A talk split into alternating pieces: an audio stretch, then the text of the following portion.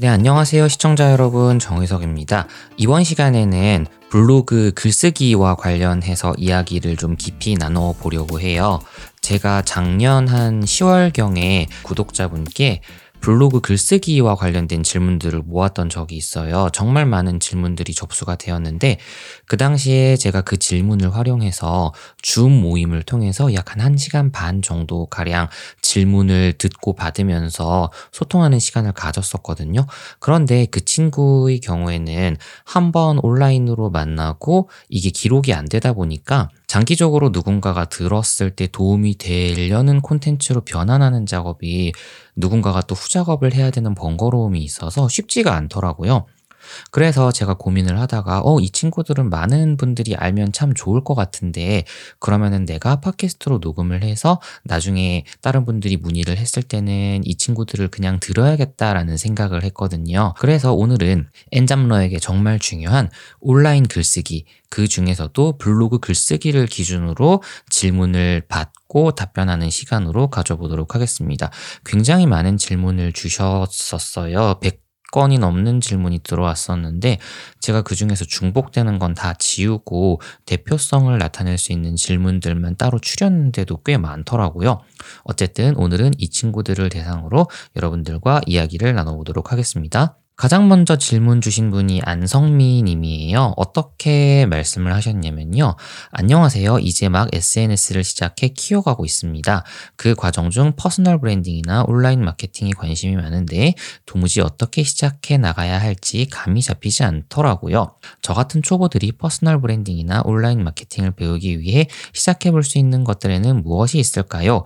추천하는 강의나 글이 있다면 어떤 게 있을까요? 라는 질문을 남겨주셨는데 일단 좀 너무 노골적이긴 하지만 답변을 바로 드리면 그래서 제가 이 팟캐스트를 만들었어요. 제가 이런 질문을 굉장히 많이 받거든요. 그래서 블로그 글을 맨날 찾아서 링크를 해드리고 제 블로그에도 관련된 내용들이 많이 있는데 그러다 보니까 눈으로 읽어야 되고 불편하실 수도 있어서 직접 말로 들으시는 것처럼 콘텐츠를 접하면 어떨까라는 생각에 슬기로운 엔잡생활이라는 팟캐스트를 만들고 책과 관련된 내용들이나 아니면 실제로 도움이 되는 팁들을 나눠드리고 있습니다. 그리고 제가 가장 추천하는 방법 중에 하나가 뭐냐면요. personal branding을 하려면 개인의 전문 분야가 있어야 되기 때문에 본인이 희망하고자 하는 전문 분야와 관련된 책 10권을 선정하는 걸 가장 먼저 권해드려요. 그 다음에 이 친구들을 꾸준히 읽으면서 좋은 내용을 메모하고 느낀 점을 기록하는 과정을 통해서 내가 이 브랜드에 대해 진심이구나, 이 분야에 대해서 열심히 공부를 하는구나 라는 이미지를 얻을 수가 있거든요. 그래서 이런 방식으로 꾸준히 책을 선정하고 공부를 하게 되면 이것만으로도 블로그 소재가 마르지는 않거든요. 그런데 이런 콘텐츠만 올 리면은 지겹기도 하고 그리고 키워드 면에 있어서 한 키워드만 계속 접근할 수밖에 없기 때문에 방문자가 빠르게 늘지는 않을 거예요. 그러니까 일상에서 접한 정보들 같은 거 있잖아요. 음식점이 될 수도 있고 제품이 될 수도 있고 여행지가 될 수도 있는데 이런 친구들까지 같이 이야기하면서 블로그를 꾸려 나간다면 정말 도움이 되는 블로그 시스템이 되지 않을까라는 생각이 있어요. 그리고 다음으로는 임상우님과 정경미님께서 비슷한 유형의 질문을 주셨어요. 블로그 운영 시 처음 시작을 어떻게 해야 하는지라는 질문과 글을 써본 지 오래됐는데 무엇부터 시작해야 될까요? 라는 질문을 주셨는데요. 이거는 묶어서 한꺼번에 답변을 드릴게요. 가장 먼저 제가 권장 드리는 건 일단 블로그를 여시고 글을 쓰시는 게 좋습니다. 그 다음에는 나를 알리기 위해서 여러 가지 행동들을 해야 돼요. 내가 글을 쓴다고 해서 사람들이 바로 들어오지는 않거든요. 어떤 분은 저에게 블로그 시작 전에 이런 질문을 올리시는 경우가 있어요. 제가 정말 민감한 정보를 갖고 있는데 이런 거 블로그에 올려도 되나요? 하면서 여러 가지 아이디어를 알려주시거든요. 그런데 그분께는 굉장히 죄송한 이야기이긴 하지만 제가 가장 먼저 권장드리는 이야기 그리고 가장 먼저 말씀드리는 내용이 뭐냐면 민감 민감한 정보지만 올려도 그걸 볼 수 있는 사람이 없어요 라고 말씀을 드려요. 왜냐면 처음에 블로그 글을 올렸을 때는 내 글을 정말 관심 있게 봐줄 사람도 없고요. 검색 엔진에서 반영될 가능성도 적어요. 왜냐면 새로 시작한 블로그에 네이버가 가중치를 주진 않을 거잖아요. 적어도 꾸준히 운영하고 하나의 콘텐츠에 대해서 일관성이 있는 콘텐츠들을 상위 검색에 올려줘야 네이버도 검색 신뢰도가 올라갈 거기 때문에 처음에 블로그를 시작했을 때 내 글이 온라인상 에서 드러날 가능성은 정말 적습니다. 그러니까 같 은 방식으로 내 콘텐츠를 알리기 위한 활동을 하셔야 되는데요. 가장 우리가 쉽게 할 수 있는 건 방문해서 댓글을 다는 것과 그 글에 좋아요를 눌러주는 방식이 있어요. 댓글을 달게 되면은 답방을 꼬박꼬박 해주시는 분들 같은 경우에는 간단한 답변이라도 잘 읽었어요. 행복한 하루 보내세요. 같은 답변이 오긴 할 거예요. 근데 그렇게 답변이 오더라도 어쨌든 내 블로그가 댓글이 달리고 활성화가 되기 때문에 초기에는 이러한 방식의 소통이 굉장히 유용하게 작용하고 빠르게 블로그를 성장하는 데 도움을 줄 수가 있습니다. 그리고 제가 방문해서 댓글을 달고 좋아요를 누르면서 또 하나 권하는 게 그 사람이 글을 어떤 방식으로 썼는지 살펴보는 거는 또 나름대로의 큰 도움이 돼요. 왜냐면 처음에 내가 글을 쓸 때 어떤 방식으로 써야 할지 모르기 때문에 굉장히 어려워하고 고민이 많으실 텐데 이 부분은 다른 사람들이 글을 어떻게 썼는지 분석하는 템플릿 연구를 통해서 해결을 할 수가 있어요. 아, 처음에는 인사를 하는구나. 그 다음에는 블로그 도입부를 쓰는구나. 사진을 넣은 다음에 글은 이렇게 쓰는구나. 여러 가지의 그 사람이 가지고 있는 팁들이 있을 텐데 그걸 글을 보면서 나에게 써먹어 보는 거죠. 그리고 네이버 블로그 메뉴에 템플릿이 또 따로 있어요. 그래서 그 부분을 선택하셔서 다른 사람들이 써놓은 글의 템플릿을 살펴보고 그 글에서 내용만 바꾸고 형식은 그대로 유지하는 방식을 써서 글을 쓰신다면 글을 조금 더 편하게 쓰실 수 있는 환경이 되지 않을까라는 생각이 됩니다. 네, 다음에는 김문수님의 질문인데요. 글을 예전부터 쓰고 싶고 블로그를 운영하고 싶었으나 자세한 방향 설정이 되지 않아 블로그를 방치한 상태입니다. 글을 자유롭게 쓰려다 보면 이 주제, 저 주제로 쓰고 싶은 욕구가 생기고 그러다 보면 일정한 주제로 글을 쓰는 게 힘들어집니다. 어떻게 하면 좋을까요? 라는 질문이에요. 이거 굉장히 많이 받는 질문입니다. 하나의 주제로 꾸준히 써야지 검색값에서 이득이 있대요. 그리고 한 주제로 써야지 personal branding이 형성 되는 거 아닌가요? 네, 맞는 얘기긴 한데요. 일단 제가 이 부분에 대해서 약간 반대 의견을 좀 드리면 여러 주제로 글을 쓰는 게 나쁜 건 아니에요. 저 같은 경우에도 글의 주제가 personal branding과 N잡러 하나만 쓰는 건 아닙니다. 일상 글도 쓰고요. 어디 방문했을 때는 리뷰도 쓰고 제품 리뷰도 쓰고 굉장히 다양한 방식으로 블로그 콘텐츠를 운영을 하고 있는데요. 왜 이렇게 하냐면 일단 첫 번째는 하나의 주제로 글을 쓰게 되면 언젠간 소재 고갈의 때가 반드시 옵니다. 사람의 지식은 무한하지 않기 때문에 언젠가 반드시 소재 고갈이나 주제 선정으로 골머리를 썩는 시기가 와요. 그래서 여러 가지의 콘텐츠를 왔다 갔다 하면서 만드는 건 정말 전 나쁜 방식이 아니라고 생각하고요.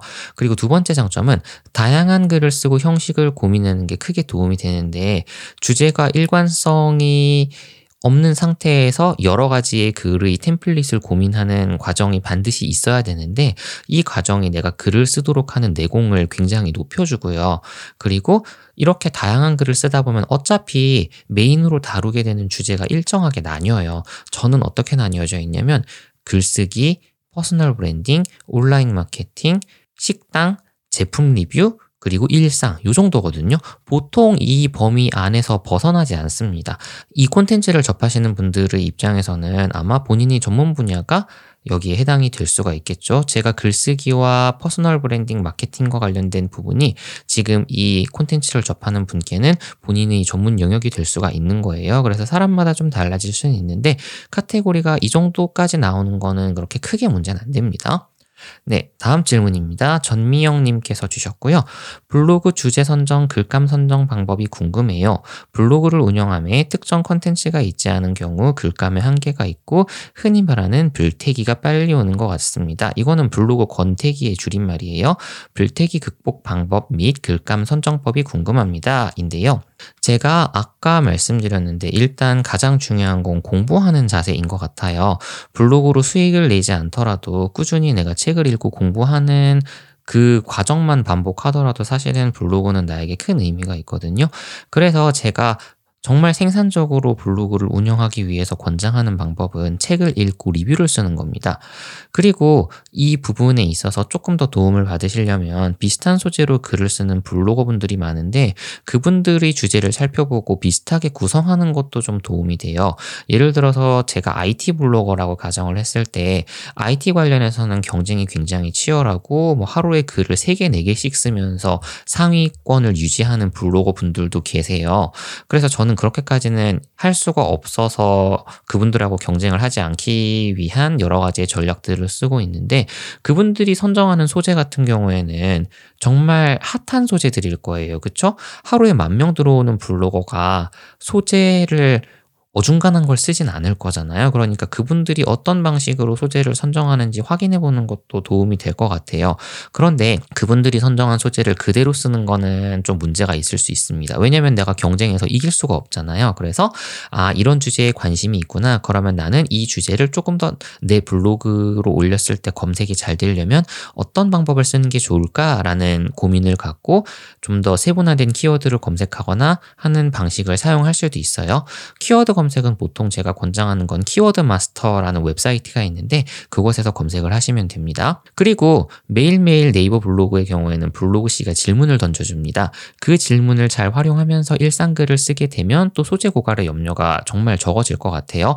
저 역시도 이렇게 세 가지 방법을 활용을 해서 블로그에 글을 쓰고 있고 추가로 저는 책을 읽고 나서 그 책을 팟캐스트로 정리하잖아요. 그러면은 그 정리한 부분 중에 일부를 쪼개서 두 개의 블로그 글로 포스팅을 합니다. 그래서 이렇게 하게 되면 저는 팟캐스트 하나에 이 팟캐스트를 그대로 음성으로 변환해서 유튜브에 올리고 그리고 그 내용 중에 일부를 블로그 글로 다시 써서 글로 올리게 되면 저는 유튜브, 팟캐스트 그리고 블로그까지 굉장히 여러 가지의 플랫폼을 하나의 작업으로 커버할 수 있다는 장점이 생겨요. 일단 저는 이런 방식으로 콘텐츠를 운영하고 있는데 참고해 주시면 좋을 것 같습니다. 추가로 말씀드리면 이렇게 운영했을 때 시간 소모가 굉장히 적어요. 이 점도 같이 좀 장점으로 말씀을 드리겠습니다. 네, 그 다음에는 미르님께서 주신 질문입니다. 블로그 운영에 앞서 상대가 읽고 싶은 글을 써야지 유입수가 높아지는 것으로 알고 있습니다. 저조차도 누군가의 글로 인해 위로를 받기도 하고 도움을 얻게 되는데요. 어떤 주제로 글을 써야 할지 도통 감이 오지 않더라고요. 처음에 블로그로 접하는 분들은 어떤 주제로 글을 쓰는지 궁금합니다. 그 다음에 personal branding이라는 건 범위가 넓더라고요. 스스로에 대해서 잘 몰라도 가능한가요? 자기 자신에 대해 알아야만 적용이 되는 건가요? 라고 말씀을 주셨는데 일단 제가 이 내용을 통해서 두 가지의 질문으로 정리를 했어요. 소재 문제인데요. 처음 시작할 때는 개인적으로는 마음대로 써도 된다고 생각합니다. 슬픈 일이지만 앞서서 여러 차례 강조했듯이 어차피 방문자가 적을 거거든요. 기왕이면은 그래서 내가 쓰고 싶은 글을 쓰는 게 맞는 것 같아요. 그런데 이 과정을 통해서 방문자가 사, 많이 오지 않게 되면 그다음부터 좀 욕심이 생겨요. 그래도 내가 정말 열심히 시간을 들여서 글을 썼는데 사람들이 안 들어오니까 그럼 어떻게 하면 사람들이 많이 읽을까를 고민하기 시작하는데 이게 저는 개인적으로 어, 굉장히 생산적인 고민인 것 같습니다. 그래서 이렇게 마음대로 쓰는데 좋아하는 주제를 꾸준히 포스팅하면서 데이터가 쌓이잖아요. 그럼 자연스럽게 내 브랜딩이 돼요. 물론 그 과정에서 알리는 절차는 필요하겠지만 쌓아놓은 이력 자체가 나를 설명하는 경우가 있는데 이 친구는 제가 다음에 또 자세하게 설명할 수 있게끔 질문을 주신 분이 있어서 여기까지만 일단 말씀을 드리도록 할게요. 지금 제가 여러 가지의 질문을 고르긴 했지만 이 질문 사이에서도 겹치는 내용이 있어서 끝까지 들으시면 아마 반드시 도움을 받을 수 있을 거라고 생각을 합니다. 한아름님의 질문입니다. 블로그 주제는 두세 가지가 좋다고 하는데 그게 맞는지요? 이건 그냥 바로 답변 드릴게요. 자기 마음입니다. 여러 개의 포스팅 주제를 가져도 좋고요. 하나만 가지게 되면 금방 소재가 고갈이 돼요. 같은 글이 정보를 주는 글이 되기도 하고 그냥 일기가 돼 버리기도 하는데 정보를 주는 블로그 글쓰기를 하려면 어떤 생각을 가지고 써야 할까요? 이거 굉장히 중요한 질문인 것 같은데 이따가 답변 드릴 거고요.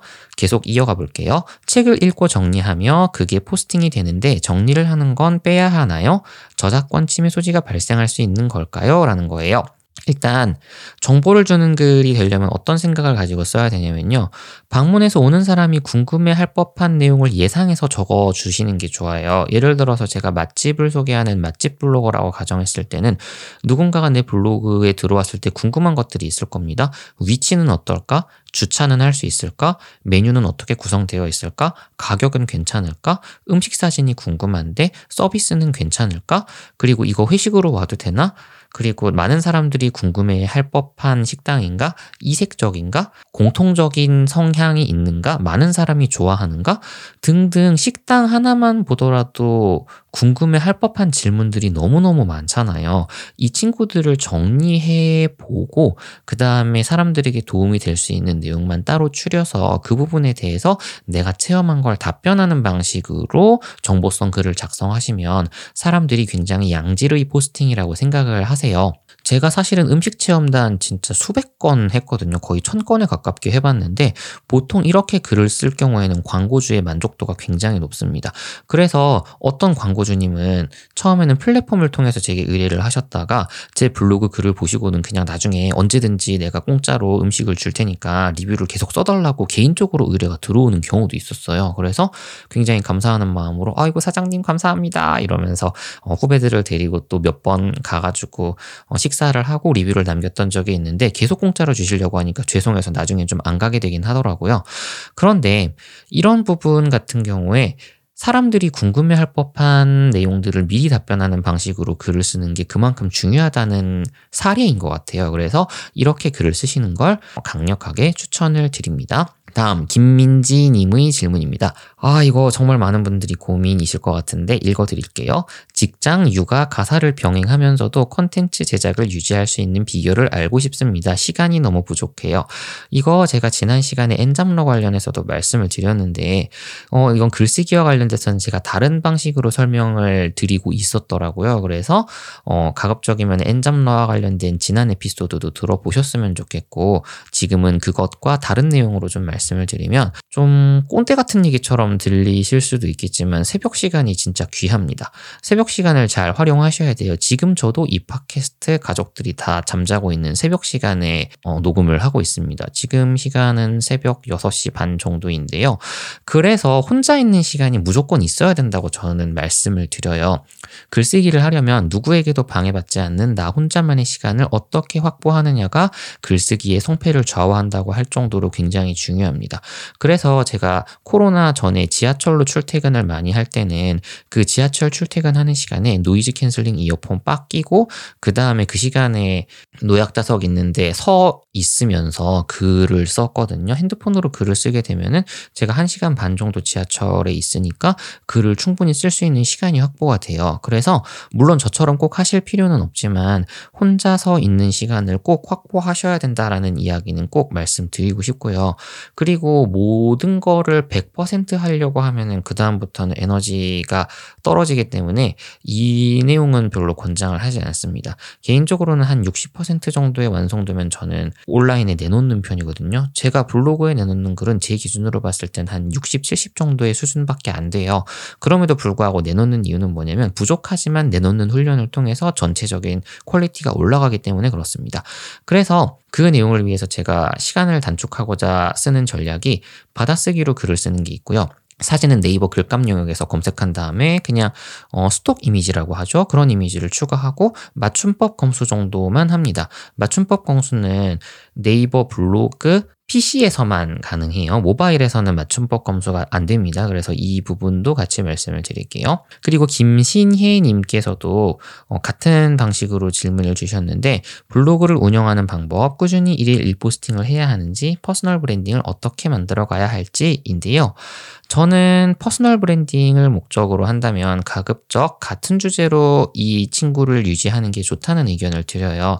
그런데 이게 좀 애매한 부분일 수 있는데 나중에 블로그로 돈을 버는 방법에 대한 이야기가 나와서 자세히 말씀드리겠지만 방문자 수가 중요한 시스템이 반드시 있거든요. 그래서 방문자 수를 유지하기 위해서는 1일 1포스팅이 반드시 필요하고요. 심지어는 1일 2포스팅, 1일 3포스팅 하는 블로거 분들도 계세요. 그런데 personal branding 차원에서는 1일 1 포스팅보다는 브랜딩 차원에서 일관성이 드러나도록 하는 게 굉장히 중요해요. 여러 개의 주제로 글을 쓰는 게 물론 어, 나쁜 건 아니지만 그 중에서도 특정 카테고리에 있는 영역이 딱 봤을 때 일관적으로 보일 수 있는 그런 특성은 갖추고 있어야 된다는 겁니다. 그래서 본인이 브랜딩 목적을 위해 하는 활동을 한 카테고리에 꾸준히 기록하는 걸 굉장히 잘 하시는 분이 강사분들이신데요. 이분들은 프리랜서시기 때문에 본인을 끊임없이 홍보를 해야 되고 기관에 내가 잘하는 것들을 계속 pitching을 해야 되잖아요. 그런데 PPT 문서를 만들어서 이걸 PDF로 변환해서 디자인 예쁘게 꾸며가지고 피칭을 많이 하시거든요. 뭐 도서관에도 내시고 관공서에도 내시고 대학교 기업 뭐 여러 군데에 내시는데 이때 본인의 블로그를 항상 링크를 하시고 그 블로그의 글 중에 내가 강의 활동했던 거를 따로 모아놓는 링크들을 항상 만들어 두세요. 그러면 이 강의했다 이 강의했다 그냥 그거를 단순히 글 한 줄로 보는 게 아니라 블로그 글에는 그게 사진과 영상으로 정리가 되어 있기 때문에 사람들이 그 부분을 보고 아 이분은 이렇게 강의를 하시는구나라고 예측을 할 수 있으니까 선택받을 가능성이 훨씬 더 높아진단 말이에요. 만약에 정말 부지런한 강사님 같은 경우에는 유튜브를 하시기도 해요. 그래서 유튜브를 통해서 제 강의 스타일이 이렇습니다. 라는 것들을 사전에 미리 그분들이 보실 수 있게 해드리는 거죠. 이렇게 하게 되면 굉장히 편하게 내 콘텐츠와 내 강의를 홍보할 수 있기 때문에 이런 방식으로 personal branding 목적을 위해서 내가 진심으로 하고자 하는 분야 하나를 계속해서 기록으로 남겨놓는 건 정말 중요하다는 의견을 좀 드리고 싶습니다. 그리고 최재영님께서 주신 질문인데요. 최적의 블로그 운영 방법, 책 쓰기 기초 이론, personal branding 목적 및 사례인데 사실은 이게 그 질문 하나하나가 굉장히 굵직한 거고 이 질문 하나하나만 가지고도 사실은 몇 시간 이상 이야기할 수 있는 주제이긴 해요. 예를 들어서 책 쓰기 기초 이론 이거 제가 예전에 9시간짜리 과정으로 운영했었거든요. personal branding도 마찬가지인데 하지만 짧게 답변을 드리면서도 핵심을 담기 위해 최선을 다 해보겠습니다. 최적의 블로그 운영 방법은 예를 들어서 서로 이웃 같은 경우에 처음에는 직접 신청하는 게 제일 좋습니다. 사람들이 많이 모이는 공간들이 있어요. 만약에 맛집 리뷰어 같은 경우에는 네이버 플레이스라는 게 있고요. 그리고 책 리뷰어인 경우에는 네이버 책이라는 카테고리가 있습니다. 거기에서 정말 잘 쓰는 사람들을 대상으로 그분의 글을 읽고 직접 하나하나 메시지를 작성하는 게 중요해요. 안녕하세요. 저는 누군데 땡땡님께서 올려주신 책을 읽고 여기에서 이 책은 굉장히 구체화가 돼야 돼요. 이러한 내용으로 감동을 받았습니다. 그래서 앞으로 저도 책 리뷰를 하고 있는데 소통하고 싶어서 서로 이웃을 신청드립니다. 받아주세요. 라고 하면 웬만하면 받아주거든요. 그런데 만약에 안 받아주면은 그냥 신청한 거 취소하고 다른 분에게 다시 신청을 하시면 돼요.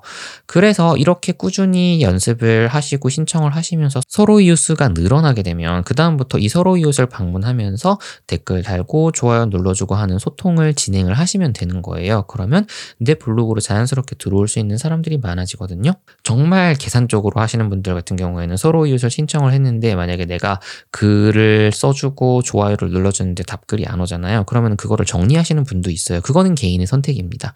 하지만 어쨌든 이런 방식으로 서로 이웃을 늘리면서 꾸준히 소통을 하는 거는 굉장히 중요하고요.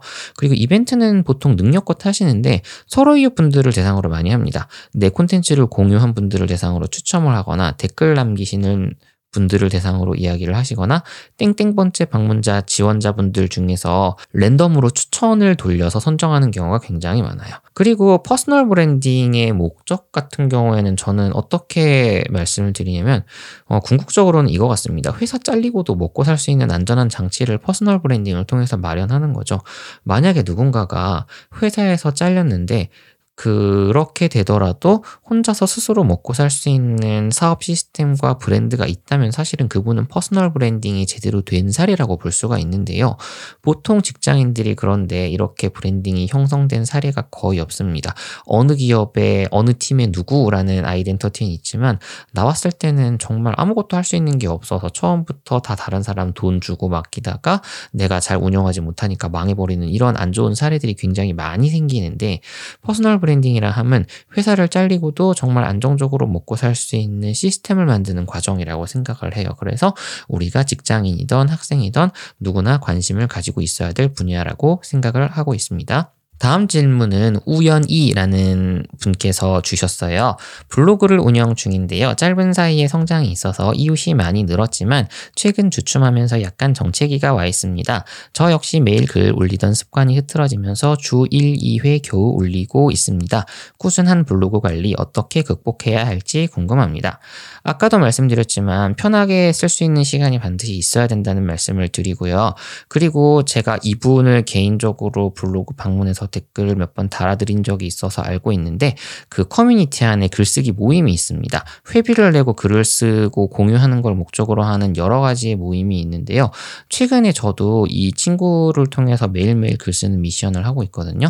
그래서 어, 인터넷에 조금만 찾아보시면 글쓰기 모임들이 많이 있으니까 그 부분을 찾아보시고 참여를 하시면서 강제적으로 독려를 하는 것도 어떻게 보면 좀 좋은 방법이 될 수 있겠다 싶어요. 그래서 이 부분도 같이 말씀을 드립니다. 네, 다음은 위장원님의 질문입니다. 총 세 가지 질문을 주셨는데요. 블로그 글쓰기 얼마나 오랫동안 써야 구독자가 증가할까요? 라는 질문이고요.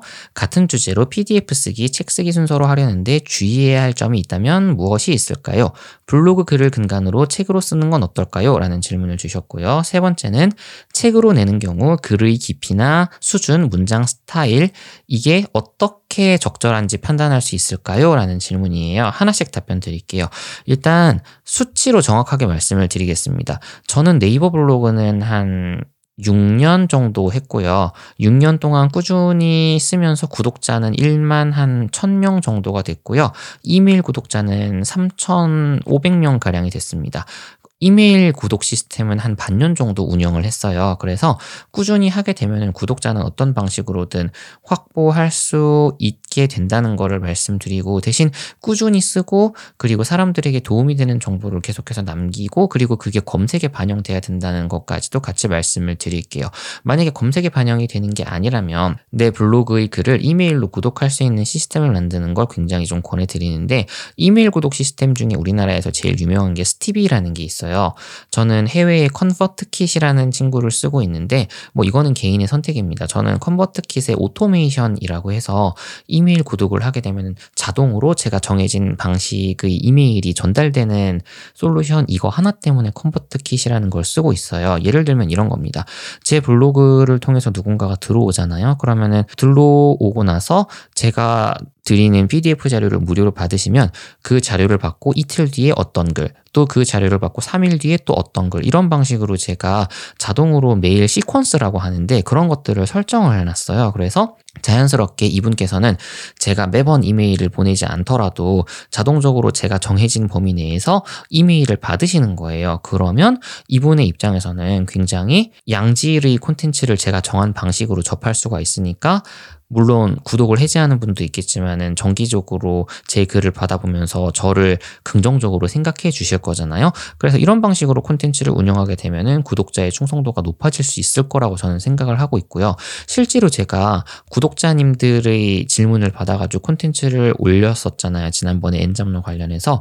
그런데 메일이 진짜 엄청나게 많이 왔어요. 감사하다는 메일이 대부분이었는데 꼼꼼하게 챙겨줘서 고맙고 앞으로도 이메일 구독하면서 도움이 될 수 있게 노력하겠다라는 메일들을 제가 너무 많이 받고 어, 너무 감사해서 아, 앞으로도 구독자님께 도움되는 걸 계속 잘 만들어야겠다라는 생각을 했었습니다. 그리고 두 번째는 일단 계획대로만 된다면 굉장히 좋을 것 같아요.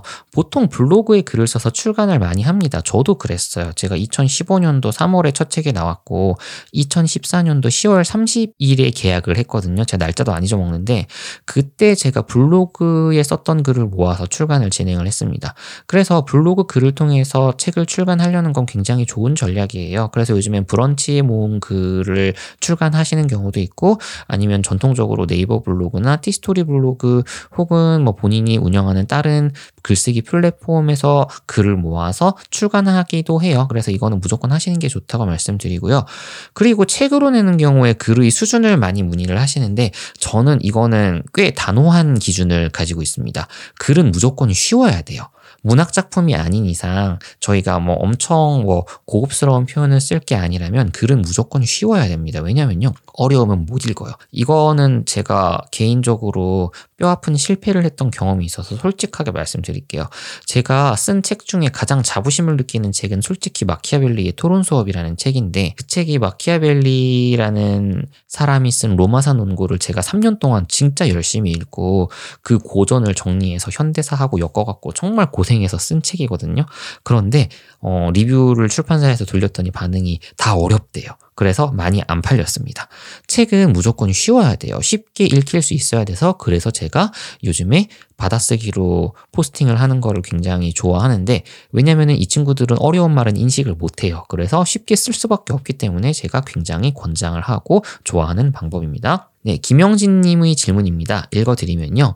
B2B 마켓의 중소기업 브랜드 블로그를 시작하려고 하는데 첫 시작이 막막합니다. 대행사도 없는 처지인지라 어디서부터 시작해야 할지 매우 막막합니다.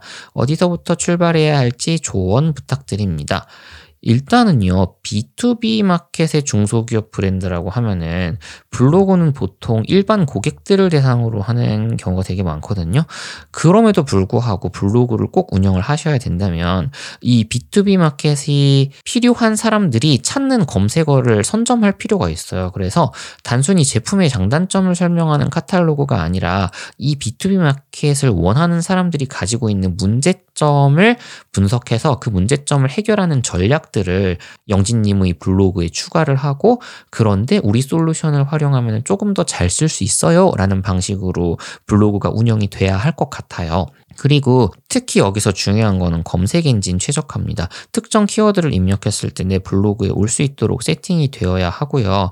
그리고 이분들이 이메일까지 구독을 해서 정기적인 소식을 받아볼 수 있으면 훨씬 더 좋아요. 그래서 이 시스템까지 만약에 갖추실 수 있으면 여기까지 하시는 게 좋겠다는 말씀을 드리는데 그런데 이게 일반 소기업에서 혹은 중소기업에서 대기업도 마찬가지인데 운영하기가 굉장히 쉽지 않아요. 왜냐하면 담당자 한 명이 지정이 돼야 되는데 콘텐츠 마케팅의 경우에는 성과가 바로 바로 나지 않기 때문에 CEO의 입장에서는 야 그것이 돈도 못 버는데 왜 이렇게 어 돈을 들여가지고 사람까지 고용해서 하고 있어라는 이야기가 나오면 그 사람은 어, 입지를 못 찾고 회사를 떠나야 될 수도 있거든요. 근데 그럴 경우에는 그 콘텐츠는 약간 증발해 버리는 경우가 생겨요. 그래서 이게 굉장히 좋지 않은 상황들이라 어, 정말 저는 아 이거 이렇게 하면 안 되는데라고 생각은 하지만 어쨌든 이러한 내용들이 어, 영진님의 답변에 반영이 되면 블로그를 어떤 방식으로 운영하는 게 좋은지에 대해서 조금이나마 어, 정보를 드릴 수 있지 않았나라는 생각이 듭니다. 다음 박서영님의 질문입니다.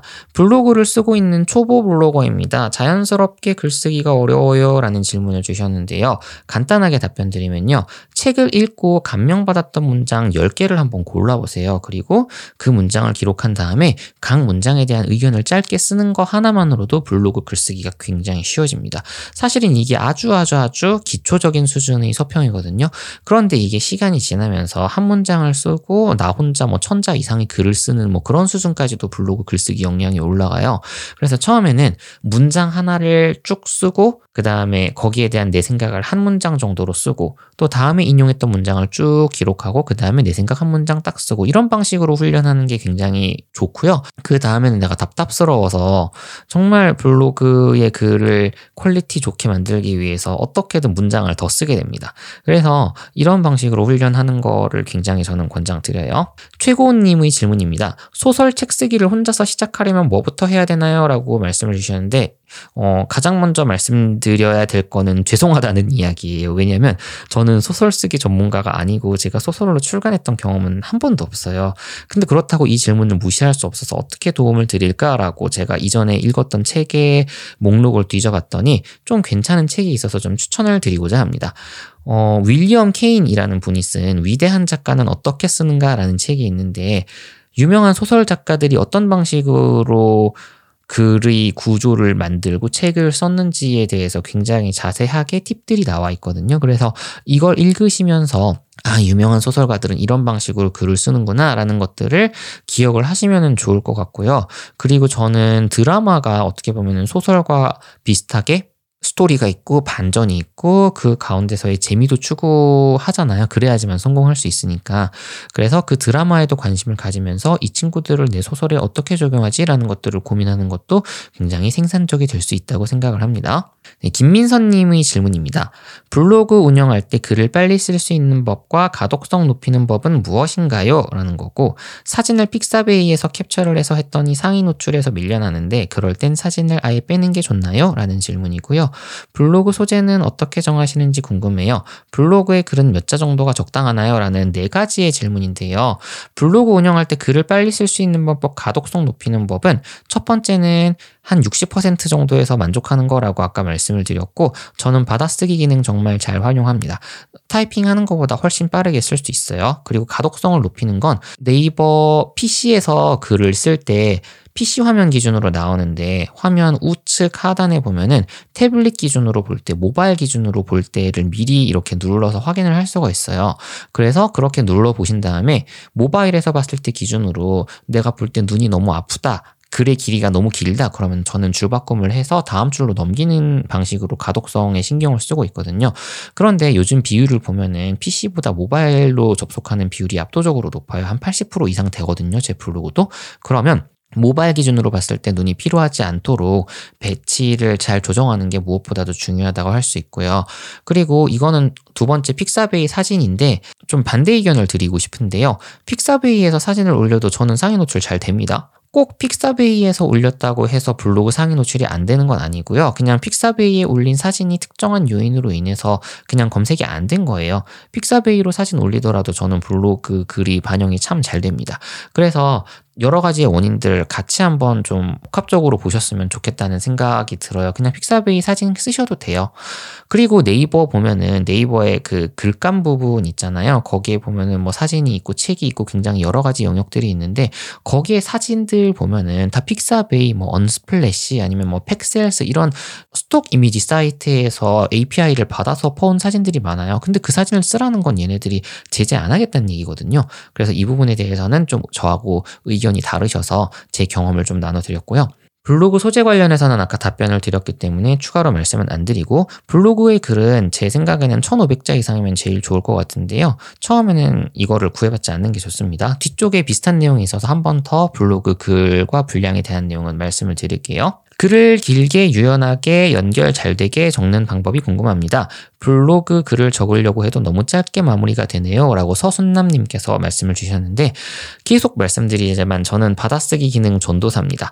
제가 사용했던 받아쓰기 플랫폼은 네이버 블로그 앱에 있는 클로버라는 AI 엔진을 써봤고요. 아이폰 시리를 사용해봤고, 구글 받아쓰기를 사용을 해봤고, 그리고 안드로이드 핸드폰과 태블릿에서도 써봤는데, 제가 써본 것 중에 가장 괜찮았던 거는 구글 받아쓰기였습니다. 그런데 이 친구가 장점도 있고 단점이 있는데 단점은 뭐냐면 보면 고유명사나 어려운 단어는 잘 인식을 못해요. 그러다 보니까 쉬운 글만 인식이 되기 때문에 이거는 내 블로그를 방문해 주시는 분들에게는 굉장히 큰 장점이 됩니다. 왜냐면요. 쉽게 읽히기 때문에 그렇죠. 그래서 중심이 되는 문장을 먼저 기록을 해 두면 이게 사실은 개요가 되는데 그 다음에 이 친구들을 더 보강하는 방법을 구상하는 게 글을 좀 알차게 적을 수 있는 방법이에요. 이거를 약간 그 스피치나 글쓰기에서는 프랩 기법이라고 이야기를 합니다. 앞 글자를 네가 지를 따서 이야기를 한 건데요. P, R, E, P예요. P는 포인트, R은 reason, E는 example, P는 다시 포인트예요. 그러니까 앞뒤로 내가 하고자 하는 포인트, 핵심 아이디어를 제시를 하고 그 다음에 R, reason, 내가 이렇게 주장한 이유를 이야기를 하고 E는 example, 사례잖아요. 이와 관련된 사례를 이야기하고 다시 내 주장을 하는 방식으로 마무리를 짓는다라는 내용인데 이렇게 글을 쓰게 되면 정말 짜임새 있으면서도 간결한 글을 쓸 수가 있어요. 글쓰기 전문 코치님인 송숙희 코치님 같은 경우에는 이 PREP이라는 거를 OREO라는 말로 바꿔서 이야기를 해요.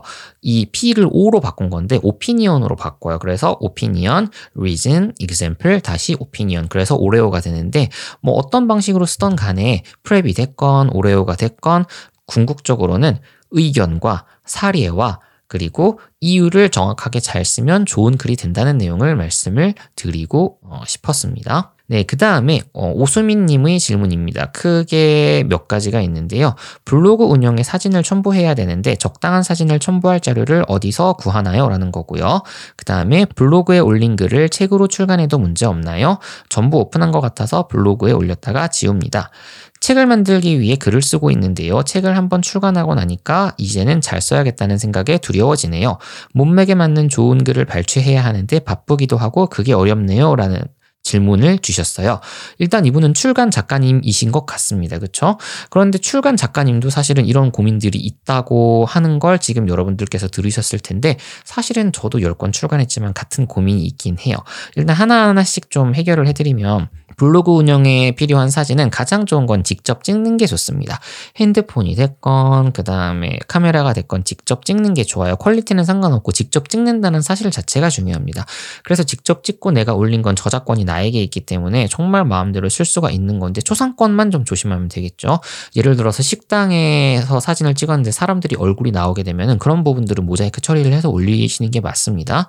그리고 네이버 글감 같은 경우에 사진을 제공을 해주는데 이 메뉴에서 검색하는 것도 블로그 운영에 필요한 사진을 첨부하는 좋은 방법이 돼요. 사실은 저도 이 방법을 활용해서 네이버 글감을 활용을 하고 정말 멋진 사진들을 첨부를 하고 있습니다. 그런데 이 친구들이 다 외국의 소스다 보니까 영어로 검색을 하면 더 예쁜 사진이 빨리 검색되는 이슈도 있어요. 그래서 이 부분도 같이 말씀을 좀 드리고요. 그리고 블로그 글 출간에도 문제 없습니다. 저도 그렇게 출간을 했고 겹쳐도 문제 없고 요. 그리고 책을 한 번 출간하면 잘 써야겠다는 마음이 생기는데 제가 10권 출간을 했잖아요. 10권 써도 똑같아요. 그래서 사실은 저는 어떻게 생각하냐면 나에게 있어의 최고의 책은 무슨 책이냐라고 많은 분들이 물어볼 때 어느 작가님이 다음에 쓸 책이요 라고 이야기를 하시는 거를 제가 어느 기사에서 읽은 적이 있는데 내가 정말 아쉬워서 못 썼다고 생각하는 능력 때문에 그 능력과 그러한 부끄러움을 바탕으로 해서 다음 글을 조금 더 열심히 적극적으로 잘 쓰려는 노력을 하게 됩니다. 그래서 저도 두 번째 책 쓸 때 그런 기준이 되게 좀 높아가지고 힘들었거든요. 그런데 다섯 권 정도가 넘어가게 되면 일단 주어진 범위 내에서 최선을 다하게 돼요. 어차피 마감이 있고 어, 마감까지 계속 수정을 한다면은 그 안에서 최적의 quality를 출판사랑 도와서 만들어 줄 거라는 믿음이 생기기 때문에 그 부분에 있어서는 너무 걱정하지 말고 많이 써보시는 거를 더 권하고 싶습니다. 오지선님의 질문입니다. 글이 산만해지지 않게 하는 법을 알려주세요. 라는 건데요. 이거는 제가 몇 가지로 말씀을 드리면 사전에 무조건 아웃라인, 그러니까 개요를 먼저 작성을 해야 되는데 개요는 이렇게 작성을 하시는 게 좋습니다. 첫 번째는 글의 핵심 문장을 적으시고요. 이 제목 제목을 설명할 수 있는 보조 문장을 한 다섯 개 정도 적어보세요. 그 다음에 이 보조 문장을 예시와 근거를 들어서 자세히 설명하는데 이때 제가 아까 말씀드렸던 프랩 기법을 적용을 해 주시는 게 좋습니다. 다시 한번 말씀드리면 포인트, reason, 다시 포인트. 그래서 이런 방식으로 글을 쓰게 되면 완결성 있는 글이 됩니다. 네, 이종성 님의 질문입니다. 안녕하세요. 블로그를 꾸준하게 운영할 수 있는 방법에 대해서 알고 싶습니다. 이건 계속 단골로 나오는 질문인데, 어, 일단 이렇고요. 블로그 포스팅 소재를 가장 잘 찾을 수 있는 방법이 궁금합니다. 그리고 branding이 블로그 운영에 반드시 필요한가요? branding의 중요성이 어느 정도 되는 것인지 알고 싶습니다. 블로그를 통한 글쓰기 및 책쓰기에 도전하려면 어떻게 준비를 하고 어떻게 해야 하나요? 라고 말씀을 주셨는데, 제가 이야기했던 내용들 분들이 앞서서 다 답변이 됐던 것 같아요. 꾸준히 운영하는 방법 말씀드렸고, 소재 찾는 법 말씀드렸고, 브랜딩 말씀드렸죠. 그러면 블로그를 통한 글쓰기하고 책쓰기에 도전하는 부분에 대해서 좀 자세하게 말씀을 드리려고 하는데, 답변을 간단하게 드리면, 한 가지 주제로 꾸준히 글을 쓰고, 이 친구들을 같은 주제로 모으는 걸 강력하게 권장드립니다. 이걸 정말 잘 했던 사람이 조선 후기의 실학자인 정약용이거든요. 이분은 초서라는 걸로 이 개념을 설명을 했는데, 하루 종일 책 읽고 문장 발 췌하고 의견 적고 이것만 반복했고 이거를 혼자서 한 게 아니라 연구진이라고 해야 될까?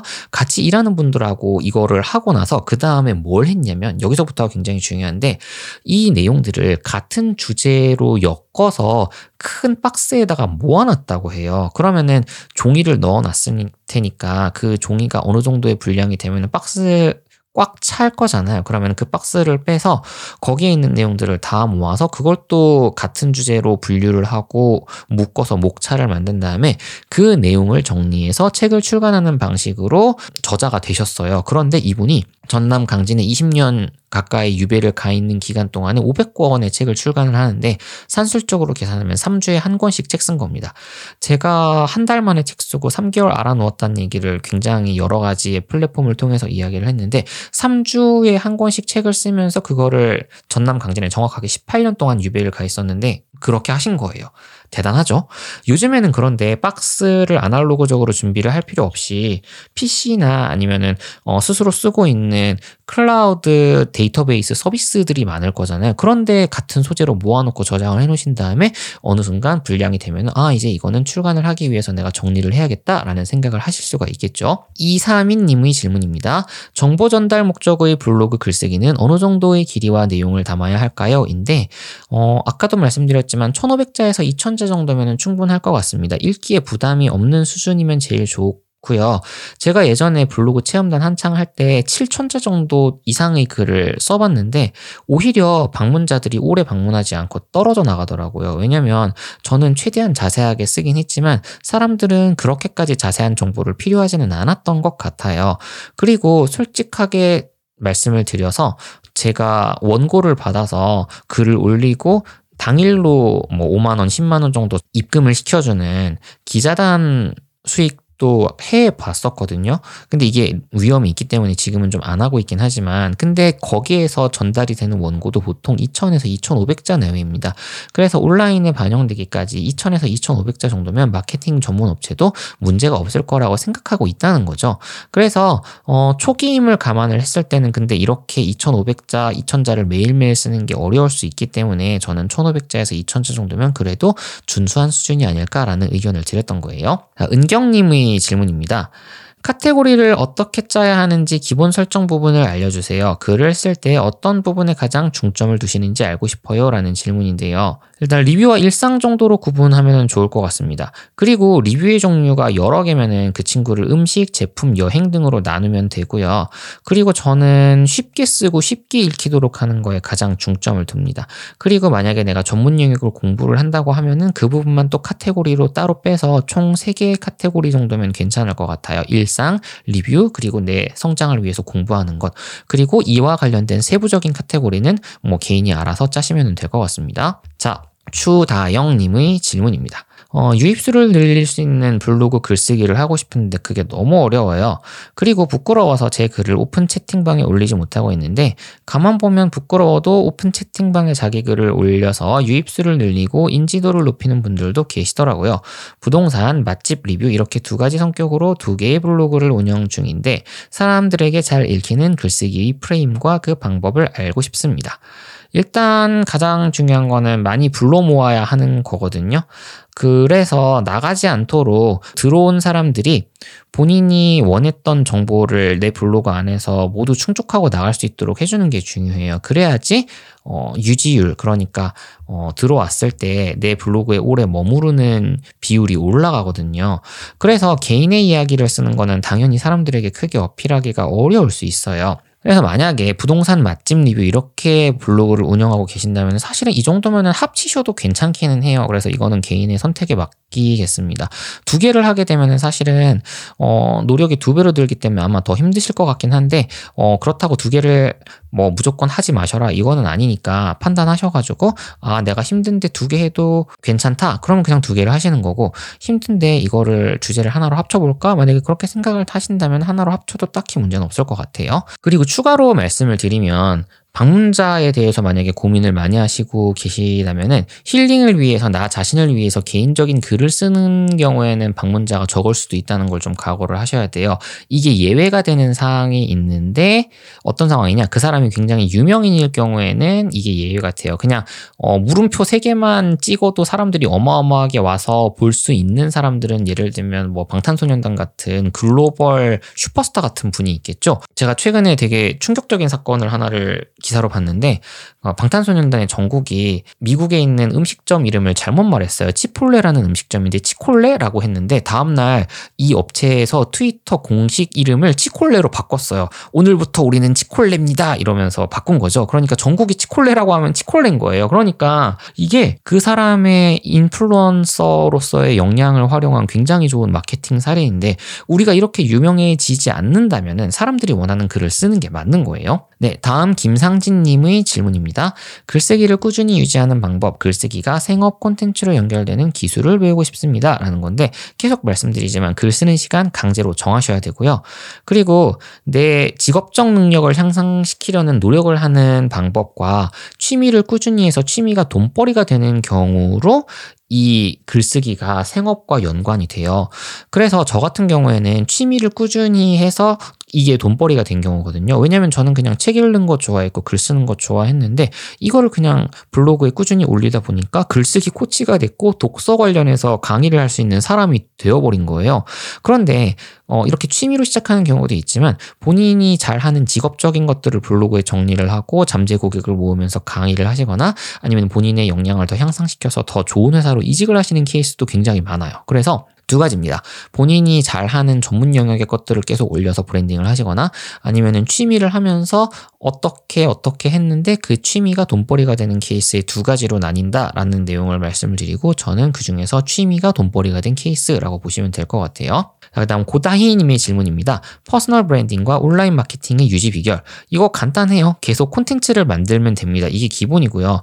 그리고 팔 수 있는 제품이 있어야 돼요. 이거 두 가지 방식으로 적용을 할 수가 있는데 다른 사람의 제품을 팔 수 있게 도와주는 방식이 있고요. 내 제품을 만들어서 판매를 하는 방식이 있는데 전 개인적으로 장기적인 관점에서는 내 제품 또는 서비스를 팔 수 있어야 personal branding이 오랫동안 유지된다고 생각을 합니다. 그게 무조건 실제 실제로 잡을 수 있는 실물 제품일 필요는 없어요. 서비스가 될 수도 있고 강의가 될 수도 있고 굉장히 여러 가지일 텐데 이 부분은 또 다시 말씀을 드리겠습니다. 그 다음 임혜숙님의 질문입니다. 온라인 모임 스터디 독서 클럽에서 회비를 받아도 되는지 경험이 있으시면 듣고 싶습니다. 라는 건데요. 이게 뭐 때문에 그런 거냐면 사실은 회비를 받으면 수익화를 할 수 있기 때문에 그런 거죠. 그런데 걱정하시는 게 뭔지는 알 것 같아요. 전문성 이슈인 거죠. 내가 정말 전문가가 아닌데 이거를 운영을 하면서 돈을 받아도 돼? 라는 걱정이 다른 분들도 굉장히 많으실 것 같은데 저는 결론을 먼저 말씀드리면 받아도 된다고 말씀을 드려요.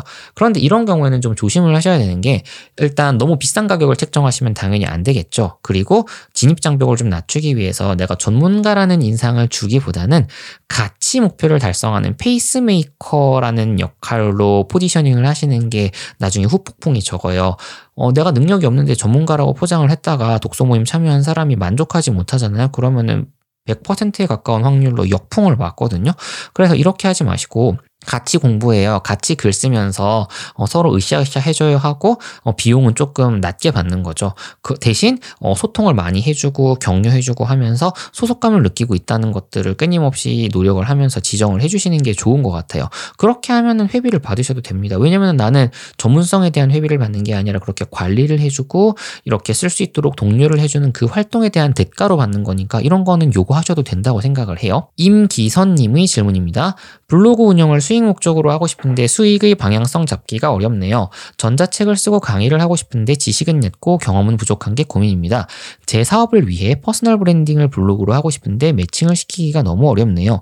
분명 방향성은 잡았는데 두 가지를 어떻게 매칭을 하면서 블로그를 운영해야 될지 모르겠네요. 라고 적어주셨어요. 제가 앞서서도 말씀드렸지만 블로그를 활용해서 돈을 버는 방식은 크게 두 가지가 있습니다. 일단 다른 사람의 제품을 파는데 도움을 주는 방식이 있어요. 보통 블로그 체험단, 기자단, 그리고 뭐 서포터즈 같은 개념들이 있을 텐데 기업이 이러한 분들을 선발하는 가장 큰 핵심 원리가 뭐냐면요. 블로그 방문자예요. 블로그 방문자가 많고, 어, 내가 의도로 하는 키워드로 쳤을 때 내 제품과 서비스를 검색단 최상위에 올려줄 수 있는 사람이 supporters 그리고 체험단 기자단의 기준이에요. 그러면 만약에 내가 이런 능력을 갖추려면 일단 블로그 방문자가 많아야 되고 그리고 내가 특정 키워드로 검색했을 때 상위로 올라갈 수 있는 그런 영역들에 대한 경험이 많아야 돼요. 그래서 이런 경우에는 1일 1posting을 하면서 방문자 수를 꾸준히 유지하는 게 무엇보다 중요한데요. 그런데 내 제품을 파는 경우에는 이야기가 조금 달라집니다. 왜냐면 잠재 고객을 모으는 게 중요하지 블로그에 아무리 뭐 사람이 많이 들어와 봐야 소용없거든요. 뭐 만 명, 2만 명 들어오는데 내 제품 한 명도 안 사. 그러면은 만 명을 끌어 모은 이유가 없는 거잖아요. 예를 들어서 내가 뭐 설거지 제품을 파는데 연예 블로그를 해서 하루에 뭐, 뭐만 명, 2만 명씩 들어온다고 가정을 해볼게요. 아무 쓸데가 없어요. 왜냐면은 내 제품에 관심이 있는 사람이 들어와서 그 사람이 잠재 고객으로 전환이 돼야지만 내가 매출이 되는 건데 그냥 기사만 읽고 쓱 나가버리면 사실은 나는 헛수고를 한 거거든요. 그래서 사업을 위한다면 잠재 고객을 모으는 게 훨씬 더 중요하고 그래서 내가 의도로 하는 키워드인데 조금 적지만 충성심을 높여줄 수 있는 그런 어, 잠재 구독자들을 모으는 게 훨씬 중요합니다. 예를 들면 이런 거예요. 만약에 내가 부동산 사업을 하고 있다. 그러면 부동산 거래 시에 꼭 알아야 될 정보 다섯 개 이런 식으로 정리를 하고 부동산 업계 사람들이 뒤통수 치는 방법 이런 것들은 사람들이 저는 궁금해서 많이 볼 것 같아요. 그리고 만약에 인테리어 업체다. 그러면 뭐 인테리어 시 사기당하지 않는 법, 뭐 좋은 인테리어 업체를 고르는 법, 그리고 뭐 바닥이 찍혔을 때 셀프 시공하는 법, 뭐 이런 정보들을 올려준다면 어, 잠재 고객들이 많이 방문을 하겠죠. 그런데 갑자기 시공 뭐 30% 할인합니다. 이러면서 이메일 구독자들한테 메일 빡 보내요. 그러면 이거를 내가 직접 하거나 아니면 그런 상황이 안 된다면 누군가에게 추천을 해주겠죠. 이런 콘텐츠 같은 경우에는 충성스러운 고객을 만든다는 점에서 굉장히 유용하게 작용을 할 수가 있습니다. 네, 다음 조창효 님의 질문입니다. 블로그를 꾸준히 키우고 있으나 먼 훗날 이 블로그로 인해 파이프라인을 확실히 구축할 수 있을까? 내 삶에서 득이 많이 될까? 라는 생각이 뇌리에 얹어져 잘하고 있는 것 같으나 인정받고 잘하고 있다는 말을 듣고 싶어 하는 것 같기도 합니다. 블로그를 함으로써 작가님은 어떤 점이 삶에 있어서 도움이 됐고 수익이 창출되었는지도 궁금하고 블로그를 운영하면서 책 쓰기, 온라인 마케팅, personal branding 모두 연관지어 수익을 나 자신을 branding을 어떤 식으로 접근하며 앞으로를 행보해야 되는지 궁금합니다. 감사합니다. 라고 적어주셨는데, 음, 일단 뭐 답변에 몇 가지 말씀을 드리면, 블로그를 하면서 저는 책 10권을 출간을 했고, 그리고 돈을 꽤 많이 벌었습니다. 아까도 말씀드렸지만 돈을 버는 방법은 남의 거 팔아주기, 내 거 팔기의 두 개로 정리된다고 말씀드렸죠. 그래서 초기에는 체험단과 기자단 등으로 남의 제품을 파는데 도움을 많이 받았어요. 이때는 그래서 여러 차례 강조를 했지만 검색 엔진 최적화가 정말 중요합니다. 그런데 시간이 지나면서 제 제품을 팔게 됐어요. 온라인에 강의 서비스를 팔게 됐고, 그리고 뭐 코칭을 팔게 됐고, 그리고 뭐 모임 같은 것들을 운영을 하면서 거기서도 좀 수익이 나기 시작했어요. 그래서 방문자보다는 사람을 모으는 능력이 더 중요해졌는데, 지금 같은 경우에는 저는 체험단 할 때는 하루에 뭐 3,000명, 4,000명 이상 어마어마한 방문자들이 들어 왔거든요. 1,000명 방문자 하루가 넘으면은 상위 1% 안에 들어요. 그런데 지금은 제가 하루 방문자가 500명 정도밖에 안 되는데 제 수익에는 타격이 1도 없습니다. 왜냐면 저는 다른 방식으로 제품을 팔고 있거든요. 다른 사람의 제품을 파는 걸 도와주면서 수익을 창출하는 게 아니라 그냥 내 제품 팔기 때문에 방문자 수보다는 정말 충성스러운 고객이 오는 게 훨씬 더 중요한데 그 점에서는 목표를 좀 달성하고 있거든요. 그래서 저는 이제 긍정적인 브랜드를 만들 수 있 었다고 생각해요. 이 블로그를 통해서는 궁극적으로. 그래서 처음에는 큰 수익을 바라면 안 되고 아르바이트처럼 하시는 게 좋고 무조건 본업이랑 유지를 같이 하시면서 하는 걸걸 권장드립니다. 내가 블로그와 온라인 마케팅을 위해서 퇴사를 했어 라는 어리석은 짓은 절대 하지 않으셨으면 좋겠어요. 부업으로 해서 성공 못 하잖아요. 그럼 주업으로 하더라도 성공 못 해요. 이거는 제가 정말 자신 있게 말씀드리고 싶습니다. 다음은 신지혜님의 질문입니다. 인터넷을 기반으로 한 모든 시장 관리 전략 및 활동, 온라인 마케팅은 기업으로부터 확산되는 일방향적인 것이 아니라 고객과의 양방향 소통이 이루어지는 것이 특징이다라고 나오는데요. 뭐 책을 읽으셨던 것 같아요. 양방향 소통을 하는 것이 머쓱하고 주저하게 되는데 작가님께서는 어떠하셨는지 궁금합니다. 어, 일단은 양방향 소통에 관련된 질문으로 제가 이해를 했어요. 이게 어떻게든 해야 되는 건 맞거든요. 근데 그 방법이 사람마다 다를 수는 있습니다. 보통은 뭐 다른 사람의 블로그를 방문해서 댓글을 달거나 이런 것들을 소통이라고 생각을 하는데 저는 이메일 그 구독 솔루션도 운영을 하고 있으니까 이메일에 답변하는 것도 해당이 될 수가 있고요. 어, 사람이 많아지면 그런데 무조건 다 댓글을 달 수 없고 이메일을 보낼 수가 없어요. 그래서 이분들이 주시는 피드백을 반영을 해서 다음 콘텐츠에 반영을 하거나 아니면 아예 그냥 온라인 모임이나 오프라인 모임 지금은 뭐 코로나 시국 때문에 오프라인 모임은 조금 부담스러울 수 있으므로 온라인 치맥 모임 같은 것들을 해서 이제 사람들을 통해서 조금 더 가까이 다가갈 수 있게끔 하는 소통 방식을 꾸리는 것 도 굉장히 도움이 될 수가 있습니다. 뭐 저는 어쨌든 이런 의견이고요. 다음에는 안은희님께서 질문을 주셨습니다. 온라인 마케팅에 관련해 알고 싶습니다. 글쓰기를 좋아하고 책 만들기 독립 출판도 계획하고 있습니다. 라는 건데요. 이거는 제가 두 가지 방식으로 설명을 드릴게요. 개인이 혹은 기업이 온라인 마케팅을 하는 거는 크게 두 가지 방식으로 나뉘는 것 같아요. 첫 번째는 직접적으로 돈을 들여서 하는 방식입니다. 대표적으로 온라인 광고, 뭐 구글이나 페이스북을 통해서 하는 광고들이 있는데 이 친구들은 장점과 단점이 굉장히 명확해요. 빠르게 고객을 모을 수는 있거든요. 왜냐면은 클릭하면은 내 웹사이트로 오게끔 광고 시스템을 세팅하면 되잖아요. 그런데 구매는 할 수도 있겠지만 충성 구독자로 만들기까지는 시간이 꽤 걸릴 수가 있어요. 그래서 이게 장점과 단점이고요. 콘텐츠를 만드는 방식으로 온라인 마케팅을 할 수도 있습니다. 흔히들 얘기하는 콘텐츠 마케팅인데요. 이게 개인의 입장에서는 바로 시도해 볼 수 있을 법한 방법인 게 일단 돈이 안 들어요. 내 노동력만 들어가면 되니까 그냥 하는 경우가 굉장히 많아요. 그리고 충성 고객을 모을 수 있다는 가장 큰 장점이 있는데 문제는 시간이 겁나 오래 걸립니다. 그래서 이게 꾸준히 한다고 해가지고 바로 구독자가 팍팍 늘면 재미있고 좋을 텐데 그게 아니라 지식과 관련된 내용은 구독자가 굉장히 천천히 는단 말이에요. 그래서 이러한 부분을 잘 인지를 하고 어떤 게 나에게 더 맞을까라는 것들을 고민을 한 다음에 광고 시스템 세팅을 하는 게 도움이 될 것 같다라는 생각이 들어요. 자, 그 다음에 박현주 님의 질문입니다. 팔로우의 수를 늘리거나 검색 수의 양을 늘리는 부분에 대해 궁금합니다. 통계를 사용해 키워드를 검색하고 그 글쓰기에 키워드가 노출되도록 하는 사례를 이전에 보여주셨던 걸 기억하는데 조금 더 자세히 알려주시면 좋을 것 같습니다. 일단은요, 사람들이 많이 검색하는 키워드를 내가 선점하고 있으면 돼요.